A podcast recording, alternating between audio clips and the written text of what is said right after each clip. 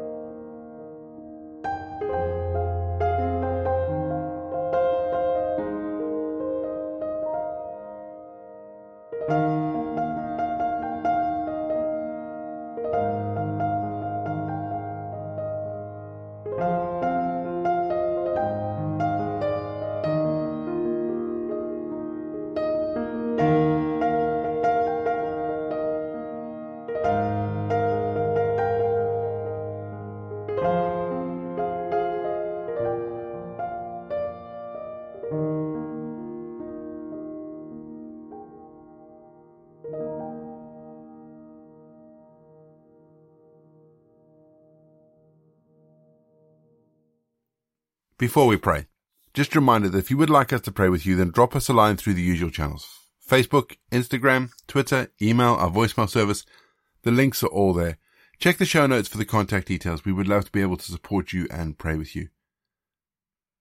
Our prayer today follows on from the theme of the, the thought for the day that we had earlier, that God would purify us. So let's pray, shall we? Purify my heart, O Lord my God, for I love and trust you, and desire to be set apart for you. In holiness and righteousness all the days of my life. Lord, I want to be holy for you. I want to be holy for you are holy. And you have called all your children to be set apart for you. And to be refined in the refining fires of your purifying love and unimaginable grace. So that we might come out as pure gold in your sight. Lord, it is my desire to be set apart for you, holy to the Lord and ready to do your will. But Lord, I recognize that I cannot do this in my own strength, but only in the power of your Holy Spirit, who alone can take my bruised and bloodied heart and change me from the inside out to become more and more like Jesus. Father, let me be more like him. Let me walk in spirit and truth. And help me to do only those things that are pleasing in your sight and honoring to your holy name. Lord, guide me into all truth. Help me to lay aside the encumbrances of this world that hinder my pursuit of purity. Lord, I ask this in the name of my precious Saviour, Jesus Christ, my Lord. Amen.